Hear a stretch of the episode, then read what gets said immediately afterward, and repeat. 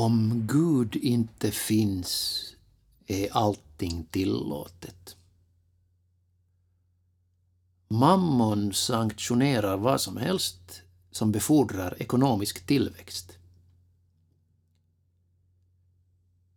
Religionen skulle vara som ett vaccin mot den absoluta hållningslöshet som girigheten i den nya kapitalismens form alstrar.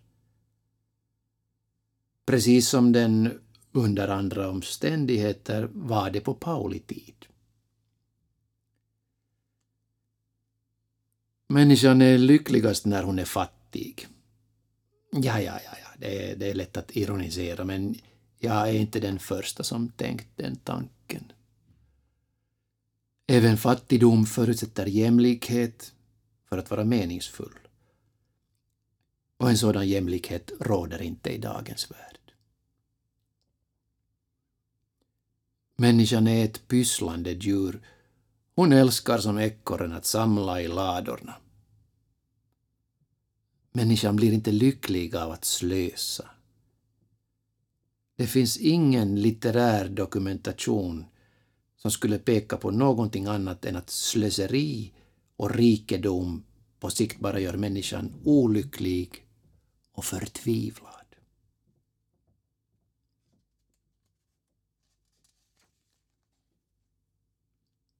Nej, jag tänker inte ge dig fler bilder av lidandet, ångesten, våldet. Det är ju vad alla människor sitter och frossar i varje kväll i tv-nyheterna och de upprörande tv-dokumentärerna. Hon njuter av det, annars skulle det inte visas. Men hennes yttre uppträdande uttrycker indignation. Sådan är människan, så ytterligt angelägen om att följa den för tillfället dominerande korrekta moralen. Eller moralen. Vad hon inom sig i hemlighet känner, tänker och upplever är ofta mindre moraliskt. Eller moraliskt.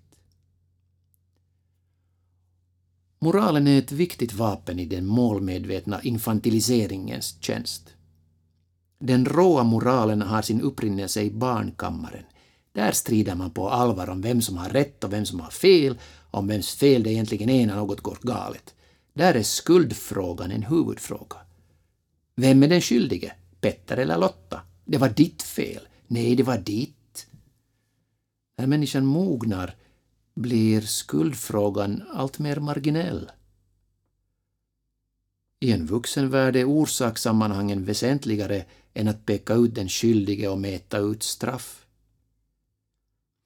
Men i en infantiliserad vuxen värld är jakten på den skyldige fortfarande en huvudfråga. Man föranstaltar häxprocesser med hänvisning till folkets rättsuppfattning. Folkets rättsuppfattning är en grumlig känsla ur känslornas bottenslam och uttrycker sig om och om igen genom historien i den obetvingliga lusten att bevittna en offentlig avrättning. I tider av nöd, rädsla och irrationell oro letar folket med sin infantila rättsuppfattning efter syndabockar.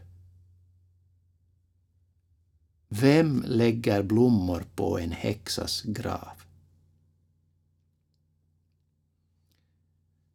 I de senaste årens borgerliga uppgörelser med socialismen och socialismens sympatisörer har den infantila moralismen varit kraftigt understruken.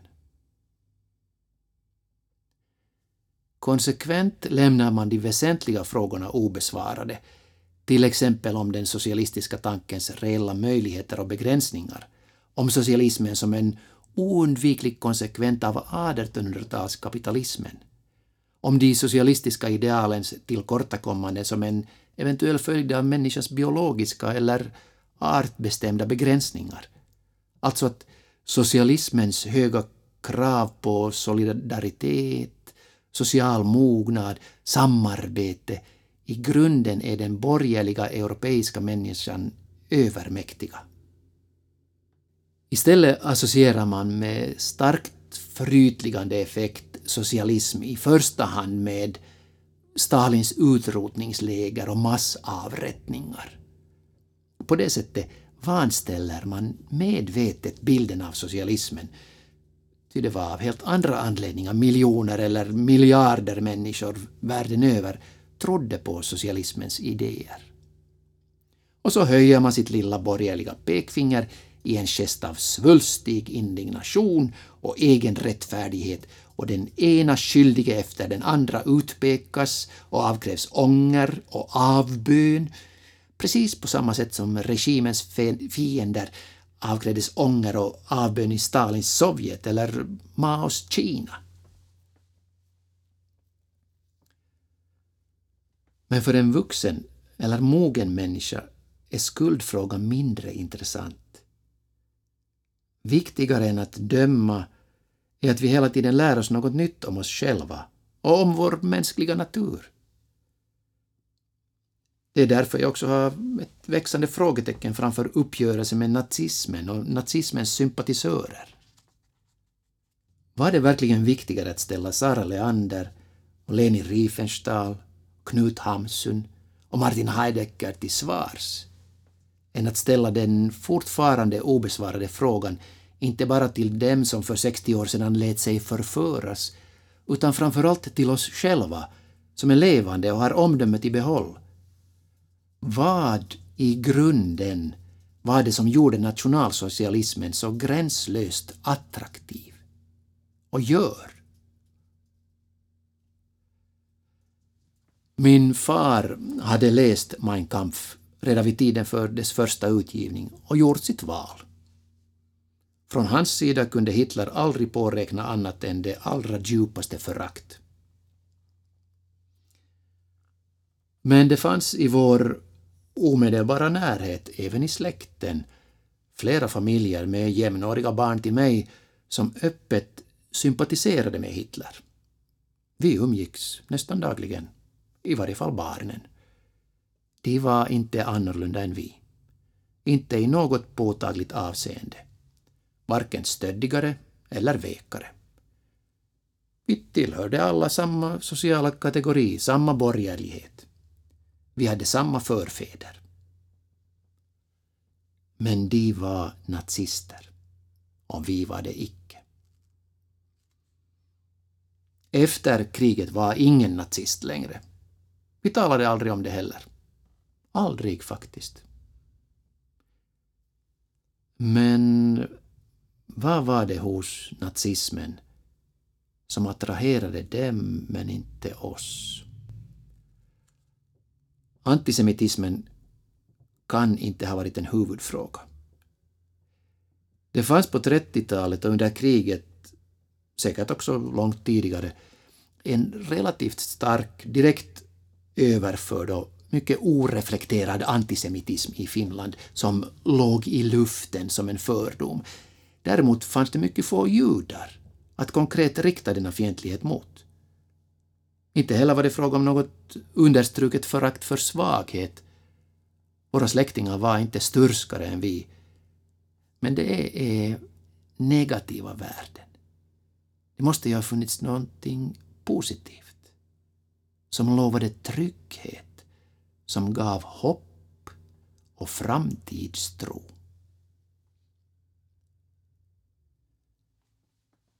När den europeiska människan för något år sedan berövades socialismen, berövades hon samtidigt den enda verksamma kvarvarande källa till framtidstro som stod till buds.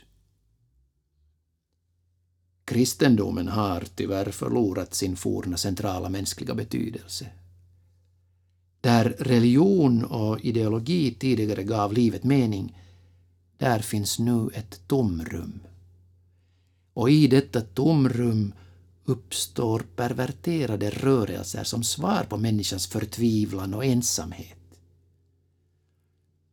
Inom de gränslösa ramar den nya kapitalismen erbjuder och enligt rättesnöret att allt är tillåtet utom allt som hindrar ekonomisk tillväxt. Religion är icke opium för folket. Fotboll är opium för folket. Idrotten är ett viktigt inslag i den allmänna infantiliseringen. Se hur de moderiktiga politikerna och företagsledarna står i kö för att få bli ledare för något idrottsförbund. Och från deras synpunkt är det ju faktiskt alldeles utmärkt om pojkarna lär sig sparka istället för tänka. De farliga tankarna bör icke tänkas.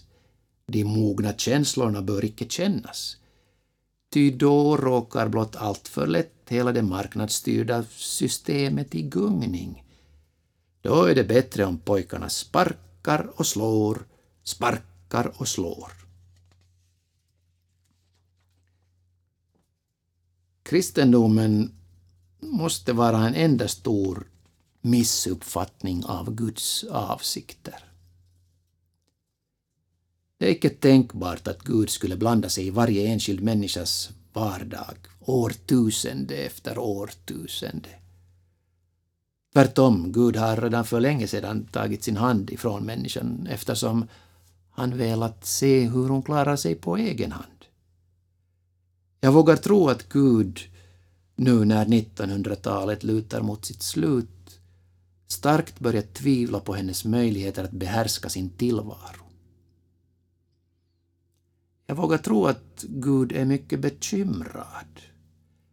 Däremot vågar jag inte förutsäga vilka slutsatser han kommer att dra. Vi lever redan sedan några år tillbaka i en postdemokratisk tidsålder. Knappt har Berlinmuren raserats så byggs här redan en ny mur. Europamuren. Alla världens miljoner trashankar och muslimer ska hållas utanför. Den osynliga flyktingströmmen, den nya folkvandringen ska dämmas upp vid Europas gränser. Europa är fästningen. Om jag kunde välja, skulle jag välja en annan ort att leva på, en mänskligare. Jag vill inte leva i Europa. Men jag har kanske fel. Jag har kanske fel i allt. Det kanske bara är så att jag drabbats av den svartsyn som ofta följer med stigande ålder och ålderdom. I så fall är ju den glada, trendriktiga, välgödda, vältränade, välutbildade, välanpassade, välbärgade, ignoranta, indifferenta, historielösa, bollsparkande, datorspelande, börsspekulerande, vackra, vackra ungdomen bara att gratulera. Allt kommer att gå bra. Lita på marknaden och lita på den livlösa teknikens osvikliga förmåga att hantera det levande mänskliga livets oerhörda och oförutsägbara komplikation. Fotboll, golf, tv och datorspel ger livet mening och innehåll mer än nog. Så vad är det jag gnäller? Jag har ju ingen framtid. Min framtid är redan förbrukad. Jag ska dö inom överskådlig tid. Det är självgodheten som retar gallfeber på mig. Den nya självgodheten. Det tapetnoga letan efter ondska i gårdagens historia, överallt utom i den egna själen. Ransaka äntligen dig själv. Försök äntligen se hur ditt eget förakt för svaghet uttrycker sig. Jag för min del vet det redan. Ställ en öppnad honungsburk i myrornas väg. Människan älskar bekvämlighet, vällevnad och förgänglig materiell konsumtion lika innerligt som myran älskar honung. Och du vet hur det går i honungsburkens underbara innandöme. Barnen. Barnen. Har våra barn och barnbarn alls någon människovärdig, någon mänsklig framtid?